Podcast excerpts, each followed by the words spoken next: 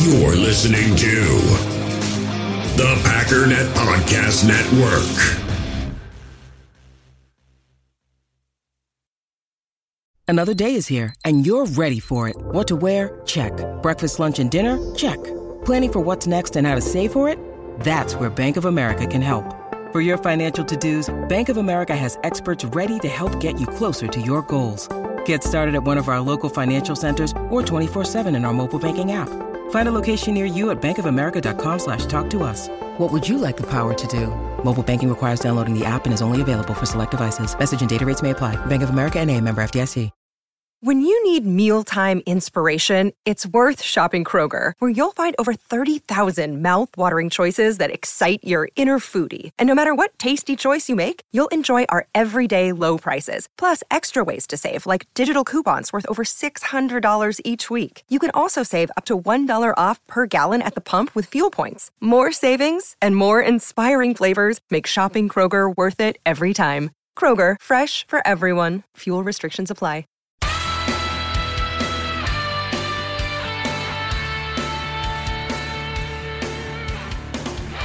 Ladies and gentlemen, welcome once again to the Packernet Podcast. I am your host and resident fanalist, as always, Ryan Schlip. Check us out online, packernet.com. Find me on Twitter, pack underscore daddy. So today is going to be a heck of a mishmash. Um, usually, when I do videos and whatnot, um, I tr- try to rip through some stuff and it ends up taking kind of a long time. But there's a lot to cover. Let's just be completely honest about that. So, with that said, I do not want to waste a lot of time chit and chatting and whatnot. So, why don't we go ahead and uh, get started with some stuff? Anyways, I do want to kind of continue on some of the stuff that we didn't get to. We're going to skip a lot of the Brian Gutekunst. Talked a little bit about Jordan Love. Um, you know, he kind of was evasive in terms of a couple people tried to ask, what do you have to do to help Jordan Love? And he kind of just said, you know, it's going to be tough for him, blah, blah, blah the bottom line, my my takeaway is eh, one, he could be maybe their plan is like we're going to load up Jordan Love and try to make him look good, and then he just doesn't really want to talk about it because he doesn't want to talk about strategy publicly. I, however, think it's it's more or less, especially when he dives into you know there's going to be adversity. He's just going to have to suck it up and, and deal with it. You know he's been here a long time. It's not verbatim what he said, but more or less. And I, to me, that's Brian Gutekunst being Brian Gutekunst, which is to say I have no intention of going into this draft being hamstrung with the idea that I need to get a wide receiver or I need to do this. I'm going to do what I do, and that is find stars and draft them regardless of their position. However, he did say this little nugget here. But I do like, um, you know, there's certain positions I think that have really good depth and uh, that we haven't seen for a while. So I think that's good. And then they kind of line up with our needs a little bit. Right. So I like that quote because the, the question was about uh, you know the depth of of the uh, the draft and everything. And he's like, you know, we got ten picks. I'm excited about some of the stuff that we can do, but we're seeing depth in this class and, and talent in this class in areas that we haven't really seen before that happen to line up with our needs. I, I that that could be a couple different things. He's listed a couple team things, but the one that just pops out at me is tight end.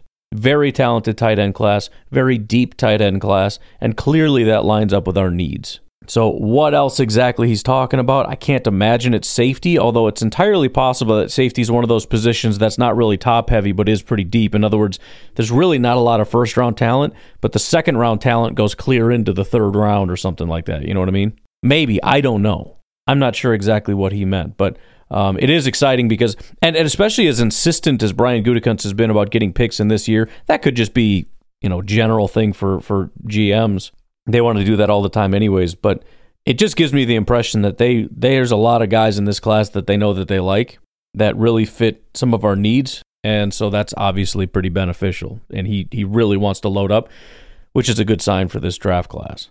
Next part i wanted to highlight is this little clip here because i found it interesting because it it kind of doesn't line up with what people are saying or thinking even myself included. So I just wanted to highlight this real quick. Question about obviously Keisean Nixon. How important was it to get him back? Yeah, no, that was really important. I mean, uh, you know, Key made such a big difference for our football team last year with what he, he was able to do, not only as uh, in the nickel, but then as a, the return specialist and, and, different things on teams. I mean, he's one of the better gunners in the National Football League. So we're really excited about you know not only the return stuff, but um, you know I think he's going to see a lot more time in the nickel um, this year, and I think that uh, we're all really excited about that because he was in there, he was very impactful.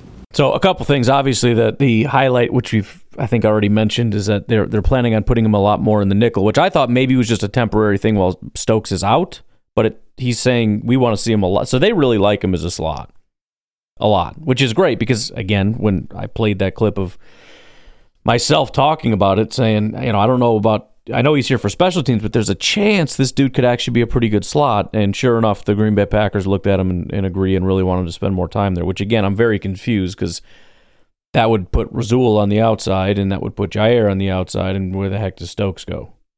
So I don't know what the deal is with that.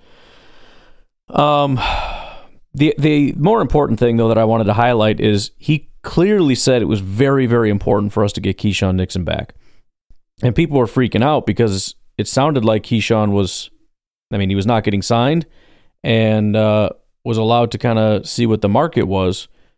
But I think the the larger point though is just because you hear things about so and so hasn't been signed, there's nothing in place, they're talking to other teams. It has nothing to do with the lack of, you know, I, I would borderline say desperation for the team to get him back. The Packers never had any intention of letting him walk out the door if anything, it's it's just a matter of go set the market. You go find out what your price is.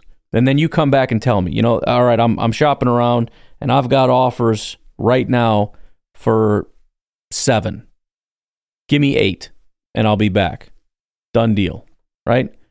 I don't know, but I would assume that's relatively common practice, unless the player just hates the team and says, I never want to come here again, which would be unlikely if Keisean Nixon's potential and talent was unleashed because we have the best special teams coach in the entire NFL coaching our, our team. Maybe that's not true, but I'm going to pretend it is, uh, considering what a great impact he had for us going from like the worst special teams unit to one of the best. That's uh, pretty remarkable, especially for a Green Bay Packers team, which I cannot remember the last time we had good special teams. But again, unless the, the player just has no intention of coming back, I think it's common for a guy like Brian Gutekunst to talk to him and say, I'll tell you what, if you don't like the price we're offering you, why don't you go around? You go get some offers, and then please come back to me and tell me what the offer is, and and make you know make me an offer. You know, we'll we'll we'll match it, whatever it is. But just you go find the best price you can. It's like the price match guarantee.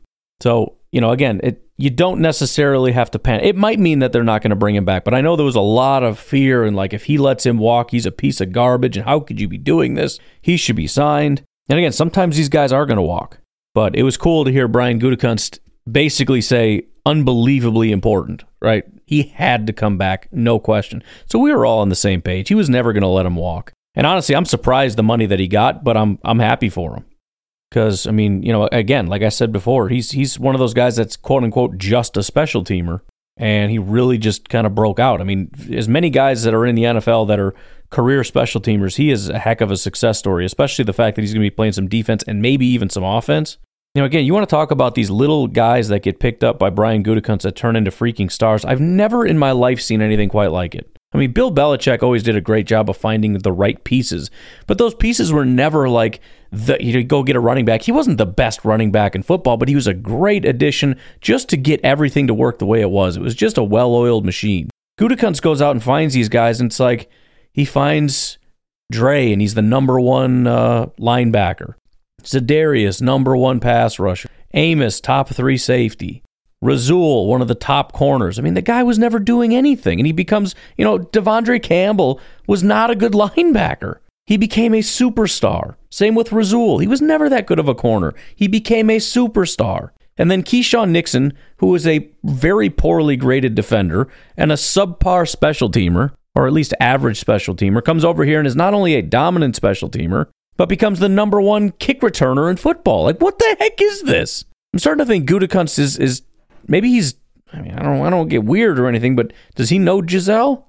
Things aren't really working out with uh with Tom. Maybe, you know, there's some kind of witchcraft going on here. It's freaking voodoo, man. These things don't just happen. How do you find a guy? And, and I know it wasn't just Gutekunst. It was largely the uh, um, Rich Bisaccia saying, I want this list of guys, and Goot signed off on them. But how does that happen? I understand Billy Turner wasn't great, but even he came over and was as good, if not better, than he had been his entire career. I mean, that was the obvious one that we picked up, and you look at and go, yeesh, not so sure about that, boss. And Preston was, I mean, he, he was as good as he'd always been with like two years mixed in where he was very, very good. Otherwise, he kind of went back to being decent, which is what he, again, was his entire career. I don't know, man. It's just, it's just weird to me how that happens. Maybe other GMs have that too, and I've I've just I'd missed it. I don't know, but it's pretty remarkable. Um, question was asked about Mason Crosby, and he said, "Yeah, we would never close the door," which is kind of similar to what was said about Aaron Rodgers. But and I don't know if I've said it on the podcast, but I have said it uh, before. I was made aware of some information that he will not be back. I don't know if that's Mason wanting to leave maybe it's sort of you know if Rodgers is leaving, I'm leaving kind of thing, or so. I don't I don't really know why. It might have to do with the Packers just wanting to move on. It feels like they've been wanting to. You know, I mean, I, I know he said the door is open, but it could be one of those things where they're just really not willing to pay top of market for Mason anymore, which isn't even that much money. I mean, top money for a kicker isn't much, but it just feels like they really don't want to pay a ton for for Mason, and I think Mason has some opportunities elsewhere. Uh, my understanding is there, there, I would say there's a good possibility that we're looking at him possibly going to the Titans. Titans did say goodbye to Randy Bullock, their kicker. He had been their kicker for a long time. And funny enough, they're actually saying the same thing about him, even though they cut him. Uh, there's an article here that says Titans not closing the door on Randy Bullock reunion. So it's the exact same situation with Bullock and the Titans, where he's currently not there, but he could maybe come back. But um, again, I, I if I had to guess, I would say Mason will be a Titan. The other team to keep an eye on is the Texans. Um, but it, it does seem as though he will not be back to the Packers. And even the way Gutekunst is talking about it, you know, saying things like, yeah, we would never close the door on a guy like Mason, makes it sound like they're really not in an agreement, but there there is there's always a place if they can come to an agreement. But I, I just don't think they will. And I don't know if that's Mason just saying I don't want to be here anymore or um, more than likely it, it's kind of a money thing, which again I, th- I think is kind of dumb. Um, you know, again, you're you're talking top money for a kicker is is bottom of the barrel for most other positions. It's a couple million bucks for crying out loud. I mean, what is it? Five, six for Justin Tucker, and I doubt he would even get six. So you know, you offer Mason what was he getting before? Where's Mason on here? Maybe he's not on here because he's a free agent. What was he getting?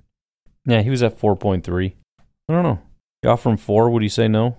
Are we not offering him four? I don't know. I guess we'll find out. But I, I do think he's going to be gone. In fact, I think he's already gone.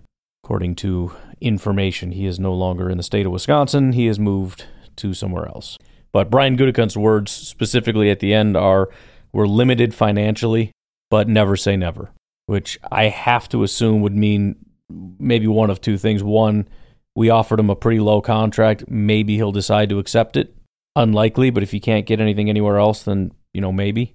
Or, you know, possibly if this trade doesn't get done and it ends up being a post June 1 thing and we end up having more money and Mason hasn't signed somewhere else yet, that could be a possibility.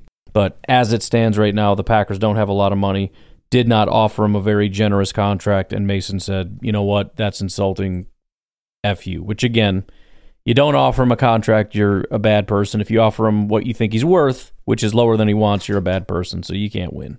He was asked specifically about tight ends. Day one, day two, are you getting one? And he just said, you never know, which is true. You never know. It depends how things are going to fall.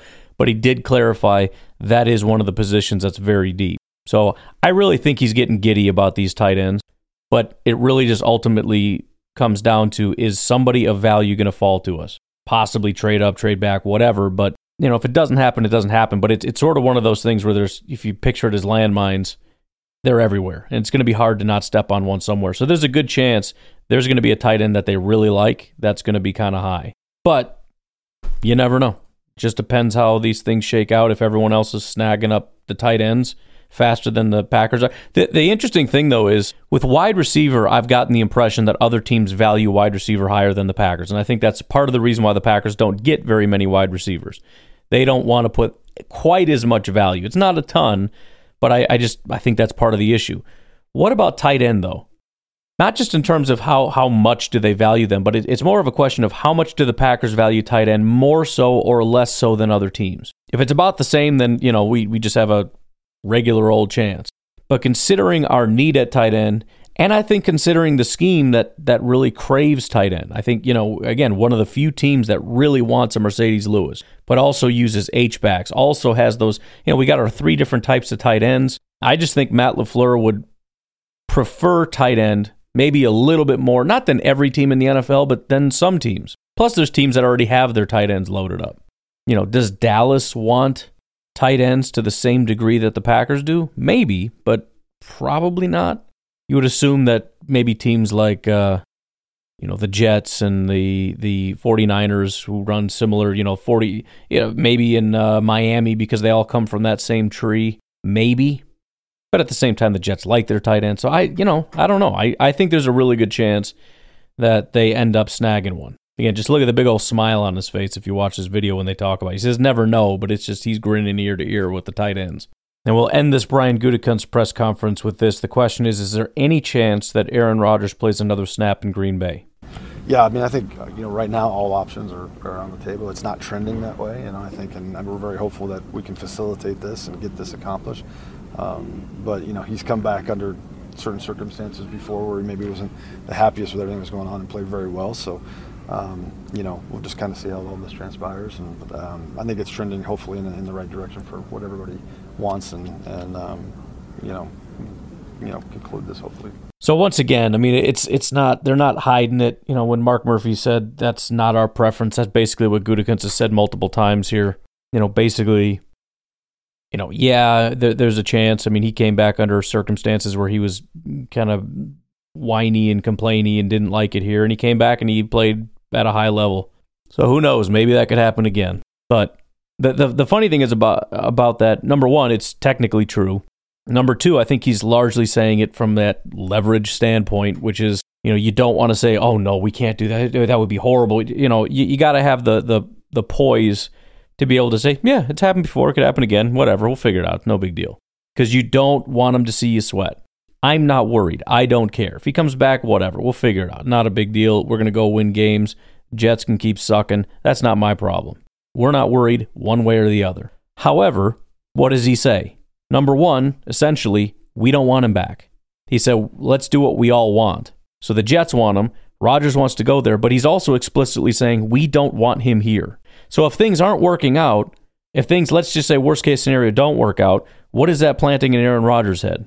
No way in the world am I going back to that team. Because Gutekunst just said this is what everybody wants. Everybody wants him to go. You know, Rodgers wants it, which is great. The Jets want it, and we all collectively want him gone. So it's it's sort of the perfect answer. It shows we're not worried, we don't care, and it puts it in Aaron Rodgers' head that we don't want you here, which makes it very unlikely that he's going to actually end up coming back.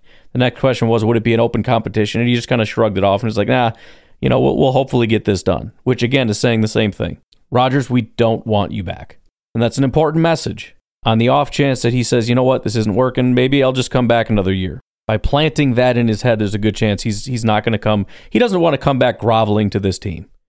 He doesn't want to have that Brett Favre moment where he's like, you know what, never mind, man. I, I, I think I want to come back. And the Packers are like, sorry, dude, we moved on.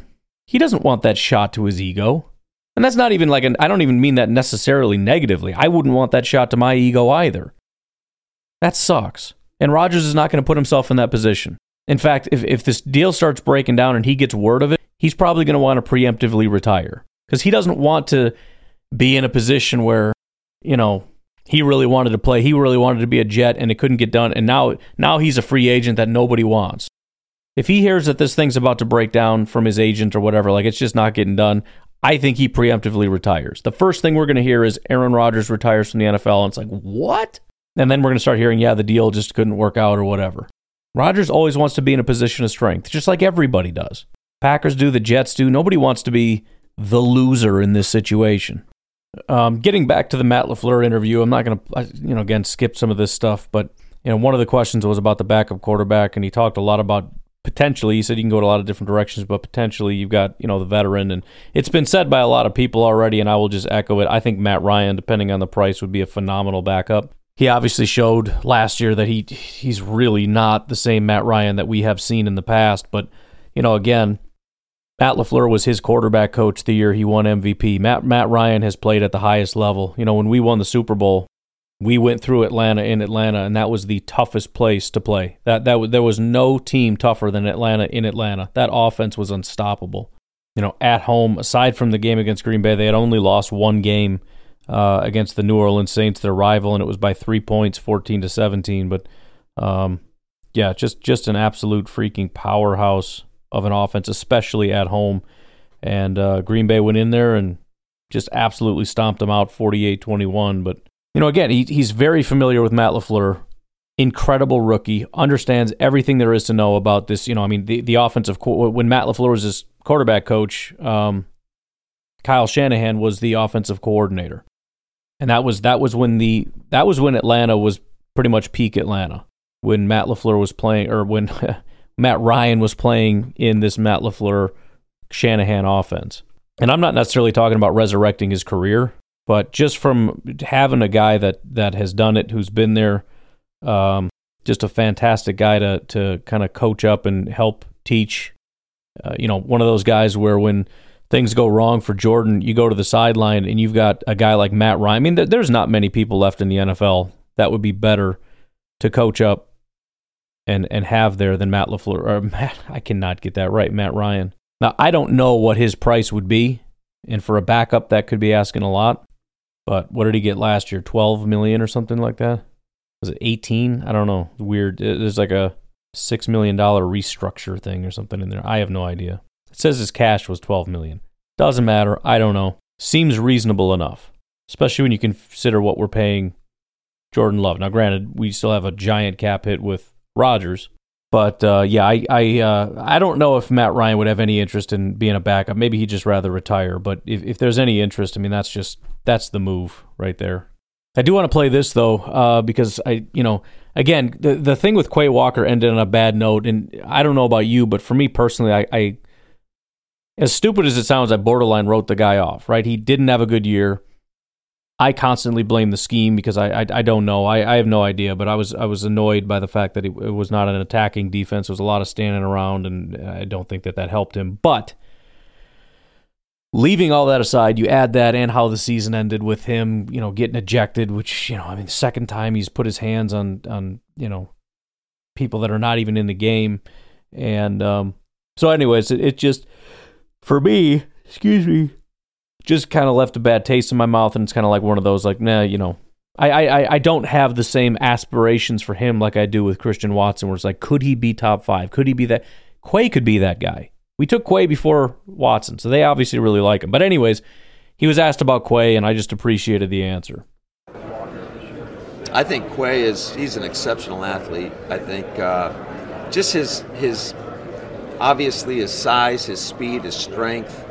Um, he's a versatile player. So whether it's lining him up on the edge, which we did a little bit last year, um, I think he can cover in man coverage situations. He's just he's just got that ability.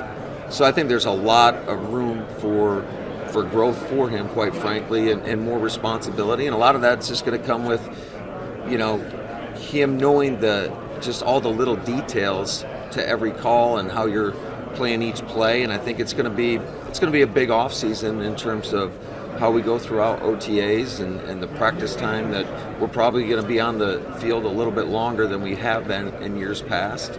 Um, I know, like our schedule, we're going to be in the building a little bit longer. We're going to use the entire four hours. I would say in years past we've been three and a half to three forty-five. So um, I just think there's there's a lot of things that we can do to just to help all our players, quite frankly. So the the thing specifically with Quay that, and I'm I'm going to sound like a really stupid broken record here. It really for everybody comes down to consistency. I mean, if you think of, we've seen the big plays. We've seen those Quay plays that are just like, dang man, that is that is why we drafted him. Those are the things I saw on that highlight reel, chasing people down and just smoking guys and, and stuff like that. But the problem is you see it maybe 5% of the time. What if the 5 becomes 10? What if the 10 becomes 20? You know, if if he's making plays like that, one in every five plays, twenty percent of his plays, he's he's an all star. But if you if it's only five percent, once every twenty plays or less, you know what I mean? It, it's it just comes down to how consistent can you be. Same with like Jair. He was the number one corner. Why? Because on every play he was a lockdown corner. If every play goes to seventy five percent of the plays, or goes to fifty percent of the plays, what are we talking about? Everything comes down to consistency. Everybody has that ability to be a superstar.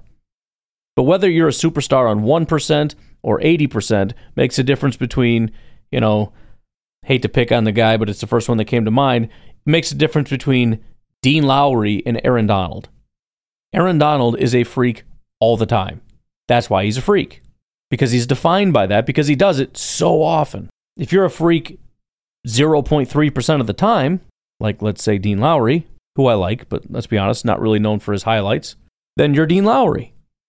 Let's get Quay's 5% up to 10% or 15% or 20%. I also want to play this little snippet here from Matt LaFleur talking about uh, the young receivers. It's a little bit long, but I thought it was pretty insightful and pretty cool. Yeah, I think, uh, well, it was definitely an experience. Uh, there were some highs and lows with both of those guys, quite frankly, throughout the course of the season. I think, you know, once we hit that Dallas game after those two drops, Christian really took off, and it was it was awesome to see. Obviously, you can see the explosive playmaker that he is and what he's capable of doing. And um, but there's a lot. I'm just excited for to, to watch him grow as just his understanding in the offense. He is a guy that can handle a lot. I've been, I haven't been around too many rookies where you could move them their position in game and he wouldn't even flinch. So he is exceptionally just intelligent, right? Knows the plan inside and out. But I think there's a, a, a level of detail that is going to get better with him, uh, and and we're going to be, quite frankly, we're going to ask him to run probably more routes than we did a year ago. Um, and then Rome, I thought Rome started off great, and then he got injured, and I, I don't know if he ever quite got back to what we had seen early in the year, but I expect to see that when he comes back. I think Rome is this guy. Uh, I think I mentioned it when he first got here. It, just his routine, uh, how committed he is. I mean, he's one of the first guys in the building, one of the last to leave, and um, I think he's got a unique skill set. He, he's he's got.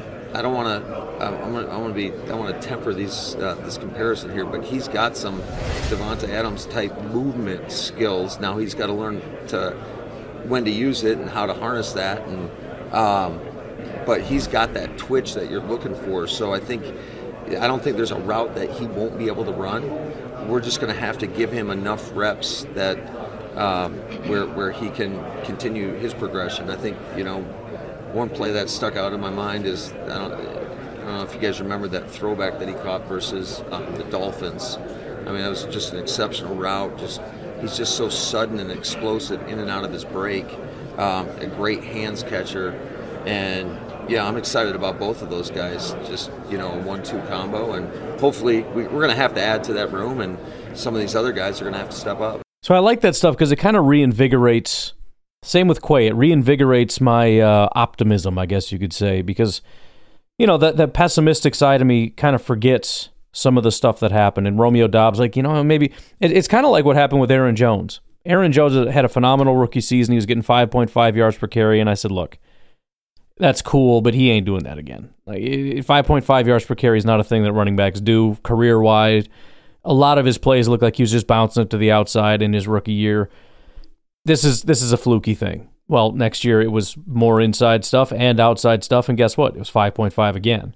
Um, I, I, you know, when he talks about Christian Watson, one of the things I, I love is first of all, the thing that I liked about him to begin with before he even started was when I found out how intelligent he was. I know uh, Wonderlic is like a frowned upon thing, but scored extremely high in the Wonderlic. I think there was even a thing wasn't there something with Aaron Rodgers? Maybe that was somebody else where he was kind of like, you know, he didn't like that somebody might have a higher Wonderlic than he had or something. I think that was somebody else a while ago. But anyways, I was thinking about, you know, comes from a small school and all that, but with somebody that has that level of intelligence, it's possible that he could really absorb a lot of what he's supposed to do and, and have a, a, an impactful rookie year.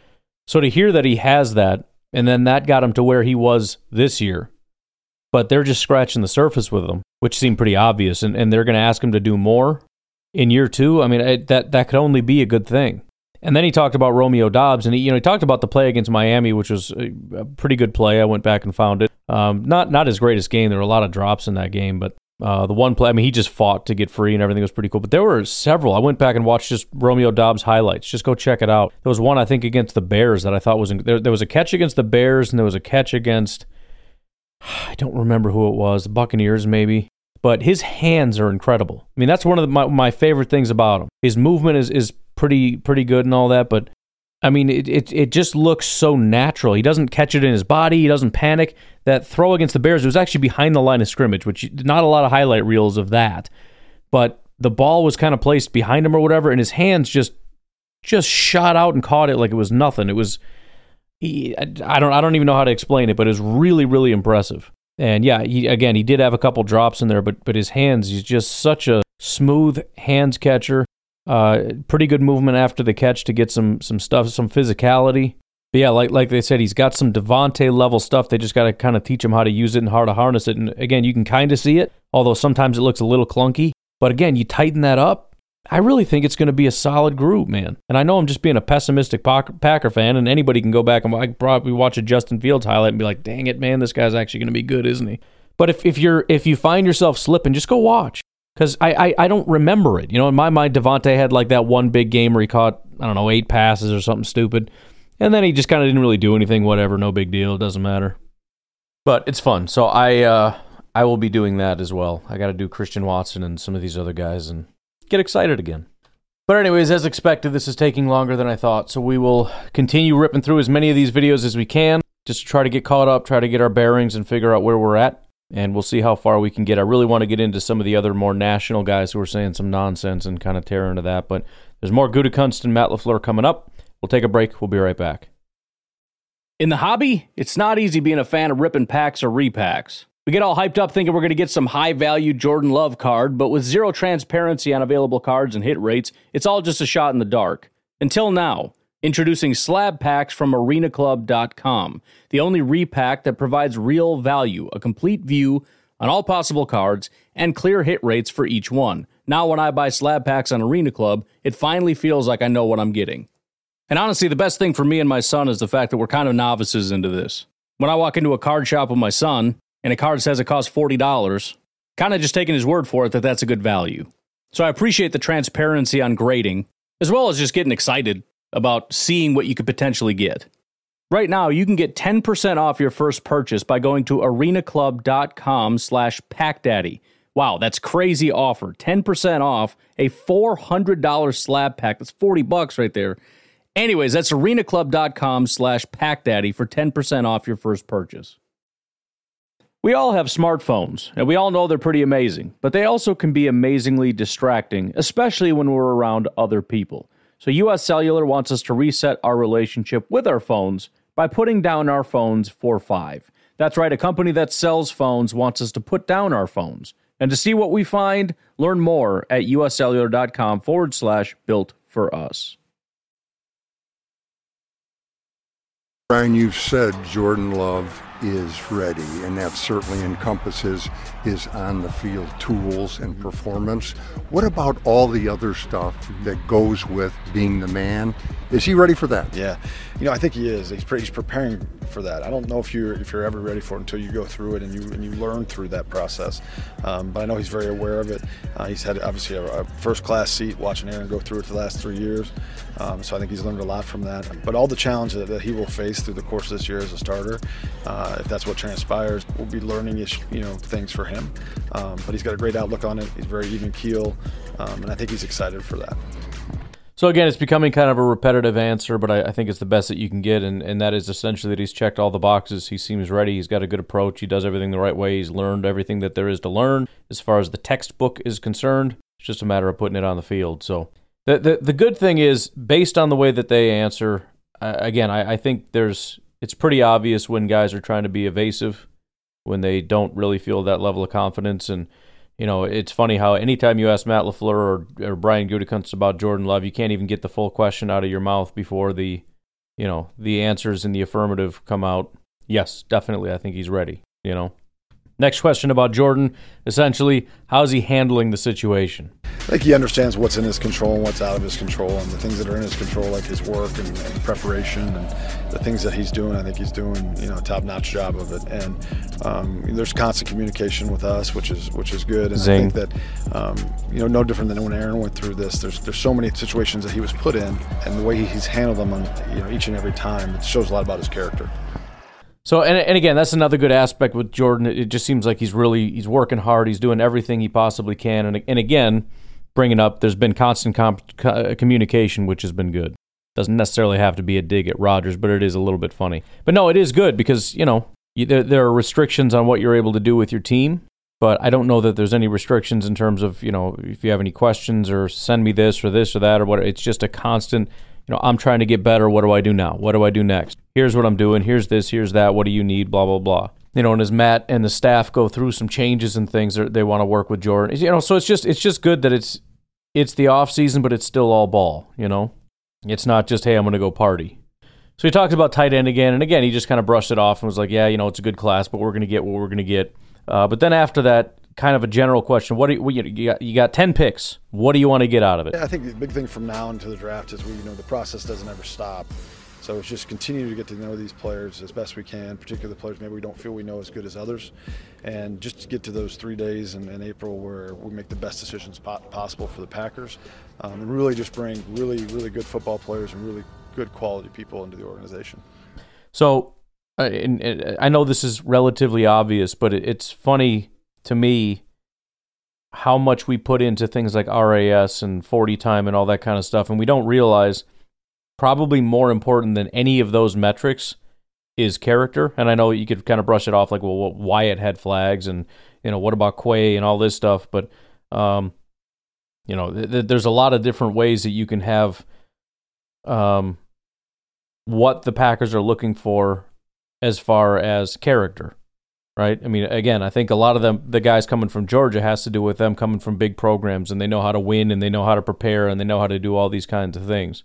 It's not just niceness, but I think it is a good thing to understand. Like when you hear things about people uh, having really terrible interviews, I, I, can't remember if it was uh, Washington or not. It might have been. I know there've been a couple that I've heard where the interviews were just terrible. Can't remember off the top of my head who they were though.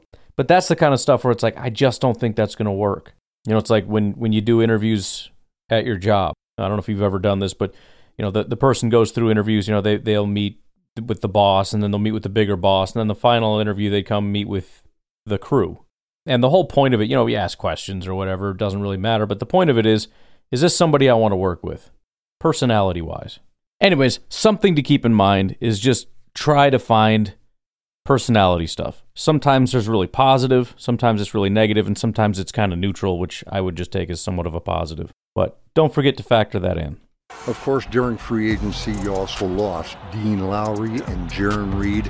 How you feeling about your defensive line right now? Yeah, tough to lose two veteran defensive linemen like Dino and and uh, Jarran, but at the same time, you know, I think Devonte Wyatt and T.J. Slaton, I think two two young players that have you know really started to grow, uh, showed some really good things last year. I think they're ready for more opportunities, and uh, I think we're excited about how they can impact our football team this year.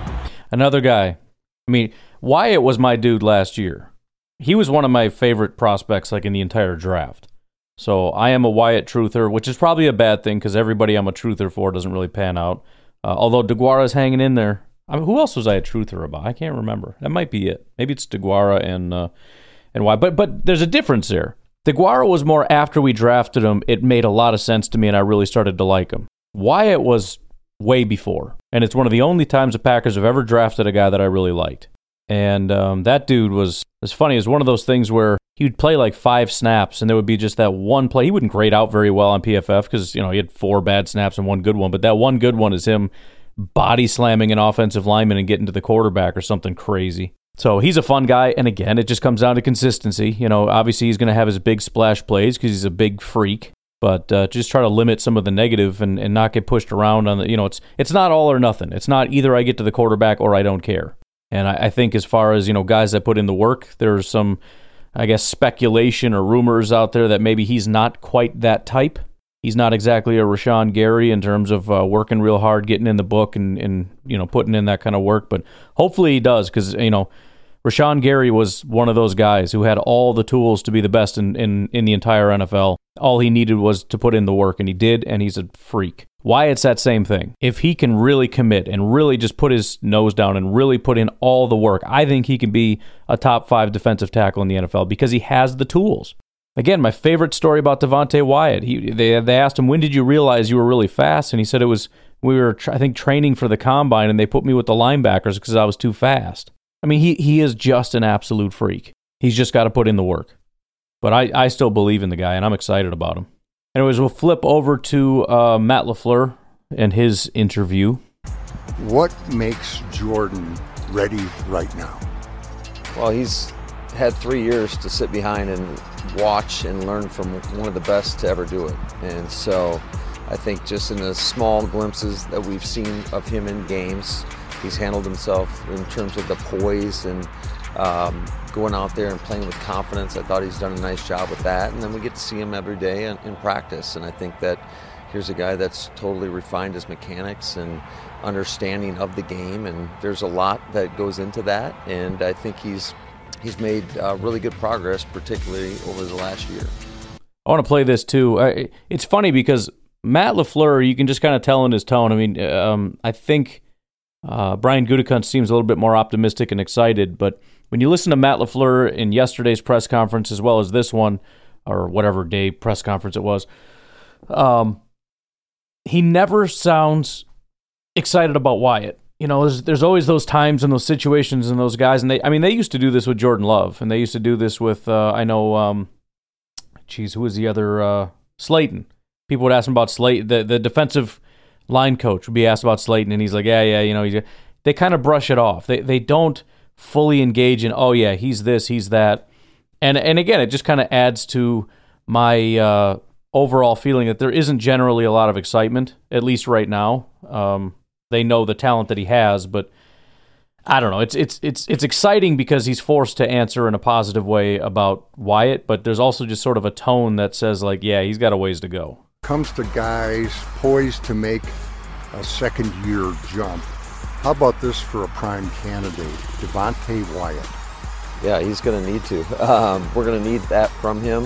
I think he showed flashes. Uh, certainly, it's going to be a big year in terms of just the understanding of the game and being able to read keys, and that helps you play your position a, a lot better. I think Jerry Montgomery does a great job of preparing those guys up front um, to get the tips and tells of what an offense may be doing, and it's just it's it, he's going to have to put a lot of time and effort and work in to make sure that he's he's up to the same standard as, as like a Kenny Clark apologize for the music. Packers.com needs to do a better job of not making the music louder than the speaker, or just don't have the stupid music to begin with, maybe, because it's annoying. Ram, ram, ram, ram, ram, ram, ram. How does that enliven my experience here?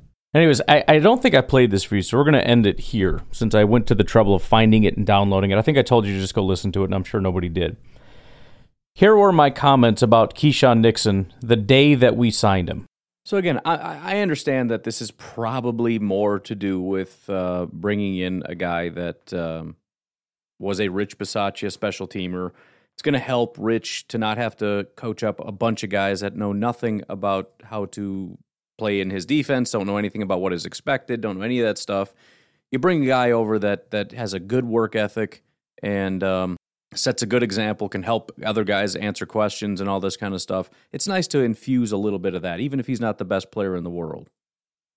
But still, I'm holding out hope that this guy could potentially be a quality Chandon Sullivan replacement. Now, I said more than the, the, the part that I wanted in there, but it was like a I just can never get to the point, so I just had to cut it all out. But it was it was basically a kind of a hear me out. Like I know this is going to sound crazy because the thing is he didn't play slot. He played on the boundary and he played safety. Nickel was never any there was no real history of him playing in the slot. But when I looked at it, there were there were like two or three or four games where he played in the slot, and every time he did, he graded out really high.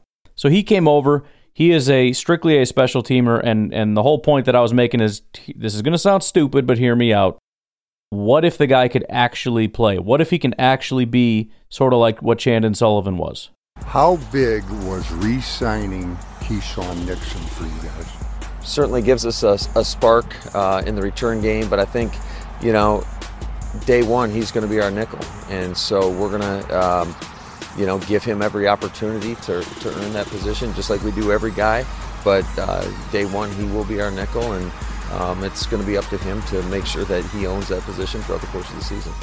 And that's why you tune in to the Packernet podcast. All right, let's get off of this. That's enough of uh, the Matt LaFleur and Brian Gutekunst interviews. It's the same questions, the same answers to those same questions, blah, blah, blah.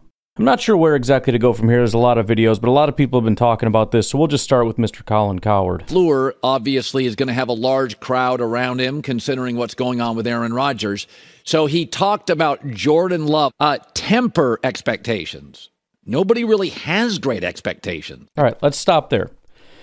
So that's his first comment. All right, this whole thing is about how Matt LaFleur said we need to temper our expectations. Right, the the entire point of that is we've had Hall of Fame caliber quarterback play for 30 years. And we need to understand that this is a guy who we've never seen play football before, getting his first start in the NFL. Okay? That was the whole comment. His first comment, Colin Cowherd's first comment, is We have no expectations. Again, this is what I've been saying this entire time. For whatever reason, the media narrative is this guy can't play football. And I don't know why. It wasn't that way with Tua wasn't that way really with anybody. The, the only maybe comparable person would be Jalen Hurts, who was a late second round pick. Lamar had his detractors, but it was about 50 50. 50% didn't really like him, 50% said he's the next Michael Vick. Nobody has expectations for Jordan Love aside from Packer fans who are being optimistic. There is just this foregone conclusion that he's bad. And, and I don't want to beat a dead horse here because I've said all this before. But explain why.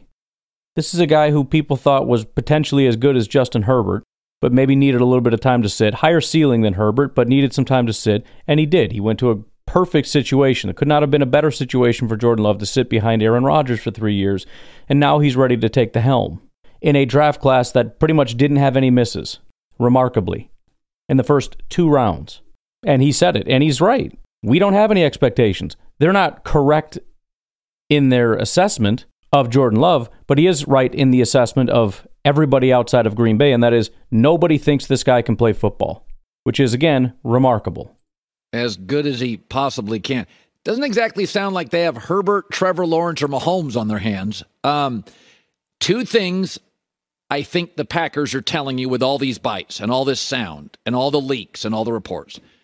He's not Mahomes. He's not Burrow. If he was, they wouldn't have signed Aaron to an extension. Okay. This is him trying to think, and he's not very good at it. He's drawing all these kinds of conclusions, and I think this is part of why he is such a big program. He draws these big, sweeping conclusions based on little bits of information to make it seem like he's really smart. I do things similarly once in a while, but I tell you that we're going to go down conspiracy theory land and try to fill in the blanks, but I don't really know. He doesn't do that. He just says, "Here's what we know." Number 1, they would never say that if he was if they knew that he was Pat Mahomes. Well, yeah, if they knew, but nobody knows because they haven't seen him yet. But either way, listen, you know who said this recently? Aaron Rodgers said it about Christian Watson. That was not Aaron Rodgers telegraphing that Christian Watson was not good. He told us why he said it. He said it because he didn't want to put too much pressure on the shoulders of his young wide receivers. And that's exactly what our coach is doing for our quarterback. Let's just calm down here a little bit. Let's not put too much on Jordan. Because just like I said, Jordan comes in, throws one incomplete pass, and everybody's going to lose it. Oh, this guy's a bum. This guy's a loser. What throw was that? Oh my goodness. Yeah, you really wanted him over Aaron Rodgers, didn't you? And then he says, if they really believed in Jordan, they wouldn't have given him the extension. Two things. Number one, they didn't give him the extension this year. Everybody acknowledges that he took a big jump in year three, and that has something to do with it. So the extension has nothing to do with Jordan Love in his current state. So that's stupid. Number two, giving an extension to the NFL MVP is not that weird.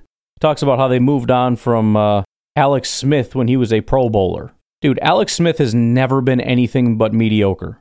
Ever. Pat Mahomes was a very promising prospect.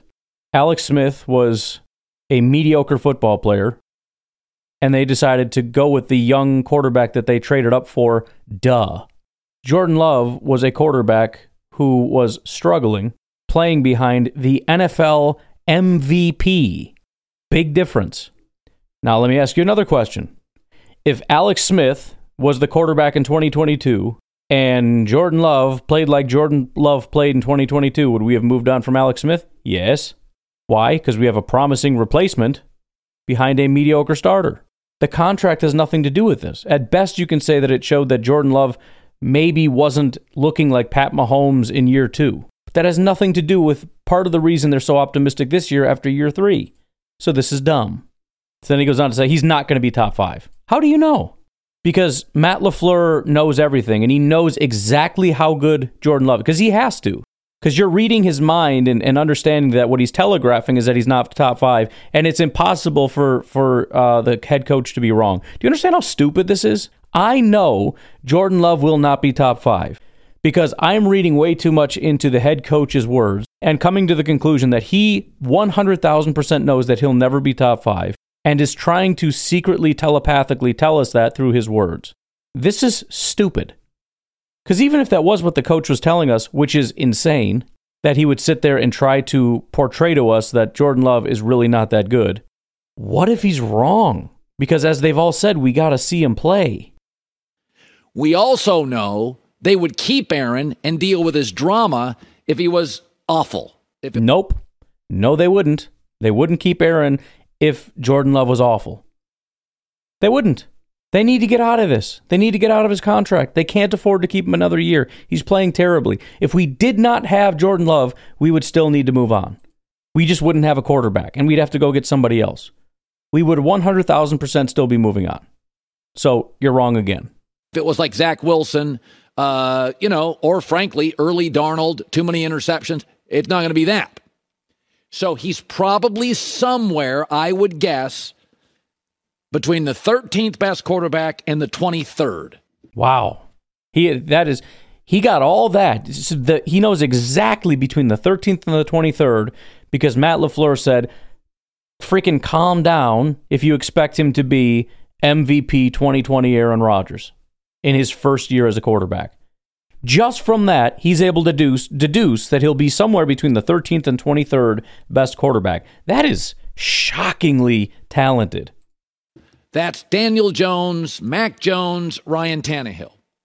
And that tells me the Packers are in the 9 and 8, 8 and 9 category. Wow. And now he knows our record. Not only does he know how good the quarterback is going to be, but he knows exactly how much that's going to impact our team. And, and he must know a lot about how good our team is going to be because if our team is terrible and he's mediocre, we're not getting to nine wins. We're not getting to four wins with a sub. You know, if you, if you put Daniel Jones on a terrible roster, we're not getting four wins. Put Daniel Jones on the Bears, well, they'd probably get four or five because it's better than Justin Fields. But then again, if it's a really dominant football team, they'd probably, with a mediocre quarter, I mean, Tannehill with the Titans, they've gone to the playoffs before, right? Uh, Daniel Jones has been to the playoffs. So he he he understands our team exactly and how this is all going to play out. And, and if you put Tannehill on that former team, he knows this kind of that's amazing the skill that he has to be able to isolate all these things so specifically. Now, before you freak out, that's where they finished last year. Mm-hmm. If I had to predict the NFC North, I did get three divisions perfect this year, it should be noted. Uh, if I had to predict the NFC North, and I think the NFC is harder to predict than the AFC because in the AFC you have much better quarterbacks, dominating, ascending star quarterbacks. I would pick it to be a very even looking division. Nobody's great. There's no proven great head coach. LaFleur's won a lot of regular season games. I'd probably. Apparently, that doesn't count for anything. He's won a lot of regular season games. Okay. How many playoff games has the Lions head coach won? How many playoff games did the Vikings head coach win or the Bears head coach? Oh, is it is it all zeros across the board? Okay. So Matt LaFleur has won more playoff games than the other three teams combined. Is that what we're saying? Okay, got it. Probably have the Lions if they have another solid draft, and they've been very good the last several years drafting. I like how hard they play. I like their offensive pieces. They solved their cornerback issue in free agency, their primary issue. I'd have them with good coordinator play 10 and 7.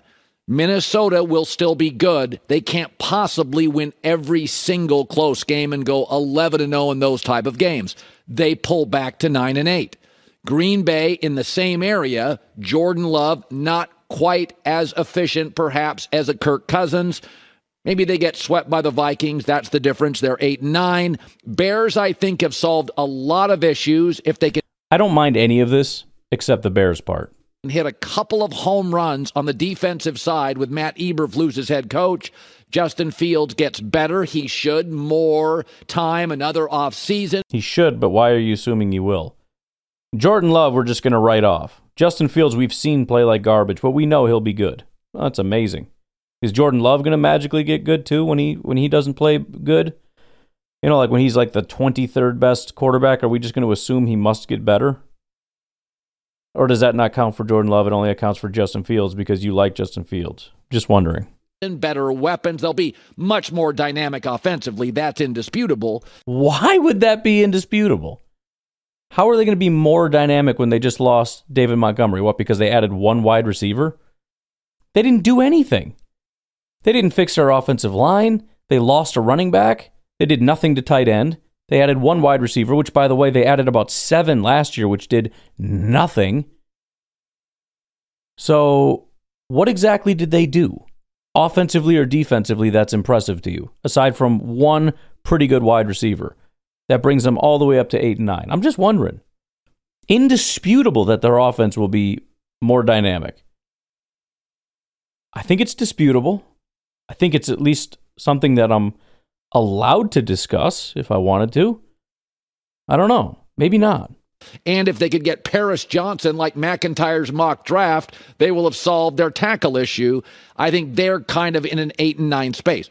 Green Bay's Solved their tackle issue. What, what, which one? Which tackle?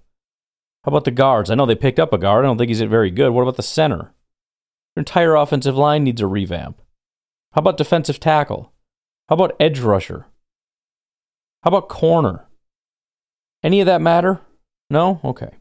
issue is How about number two wide receiver, by the way? Since the Packers had Davante and that was never good enough and they wasted his prime, do they have three elite wide receivers? Do they have one elite wide receiver? They have one good receiver, maybe. We'll see how he does. Every other good receiver goes to garbage when they go to Chicago. Uh, Darnell Mooney was supposed to be an elite wide receiver. He was terrible last year. Uh, so, uh, yeah, I don't, I don't know. But do, do they have one really good wide receiver, much less two? Certainly don't have two, do they? I'm just asking. I, I it's just it's it's so annoying to me that the Bears is like, oh, they're going to get better. They were bad last year, so they have to be good this year. Jordan Love, trash. Why? Well, I don't know. Why? Well, you, he didn't because he didn't beat out the MVP. How about this? The first year Jordan Aaron Rodgers wasn't the MVP, they gave the job away to somebody else. How about that? Is that good enough for you or no? Dummy. Detroit and Chicago. Detroit is good, and Chicago should be considerably better. What? Give me one reason. What is? He didn't say anything. They fixed their. If if they draft a tackle, they will have fixed their tackle issue. You act like all they're missing is a tackle. What tackle issue? They have an, They have a. They have a team issue. They don't have a football team. They don't have an offensive line, wide receivers, running back, defensive tackles, edge rushers, corners. But they just magically get better if they draft somebody. Oh, I'm sorry. Do we not have draft picks? I thought we had a turn. Do we get a turn? Jaguar. So that's where I land today. Um, remember, Aaron was six and ten in his first year, and so LaFleur's first bite is accurate. You sort of there's a difference coming into games and being the guy. Green Bay's roster is good. It's a very Hold on. So after going through this whole diatribe about how he knows that Jordan Love isn't going to be good because Matt LaFleur said to temper expectations, he decides to then say, now, to be fair, Aaron wasn't good in his first year, so Matt LaFleur was right to say temper expectations. Then what the frick are you talking about? What was this whole thing about that you know he's not going to be a good quarterback? He'll somewhere he'll he, he he's not Pat Mahomes, we know that. He, he'll be somewhere between 13 and 23. And then at the very end, you basically discredit every single thing that you said. by saying that, oh yeah, you should temper expectations probably because is his first year. You know, you gotta you gotta kind of give him some time. Okay, good. Then this entire segment was stupid, and you're an idiot. Is that is that about right? My goodness. Very good roster. They need pressure on the quarterback. They were 27th in sacks. They got to get Yeah, Rashan Gary. Okay. better on the edge defensively, and they need to be more productive at wide receiver and tight end. So True. I think this morning um, that's kind of where I land on the Packers. Hi, everybody. Thanks. Hi. Hi, everybody. Oh, it's just pain. Like again, I understand. Like again, you're covering 32 teams. Some stuff can slip past you, but when you just start making up stuff that you have to know doesn't make any sense, and then discredit your entire uh, speech at the very end, you're dumb. And if you say like, well, they were 27th in pressure, they got to get, but yeah, you're looking up stats and where they were bad and, and all that stuff. You're not thinking, oh, they lost Rashan Gary basically for the entire season. Oops a daisy, it slipped your mind, right? I did it when I was doing my draft stuff. There's always that, what, like I'm doing all this research and there, and then I missed somebody was put on IR. That's why I didn't see him on the roster and all that stuff. So then it's like, oh shoot, I got to pay more attention to that now. That stuff happens. I mean, you would expect at Colin Cowherd's level, he'd be a little better at that, but you know. And plus, doesn't he do more than just football? People that do multiple sports, I'm impressed by them, but at the same time, don't ever listen to them. There's way too much. You can't cover all that. Anyways, lots more of that to come uh, in the future, coming days, whatever. Uh, but I'm going to leave it at that for today. You guys have yourselves a fantastic rest of your afternoon. I'll talk to you later. Bye bye.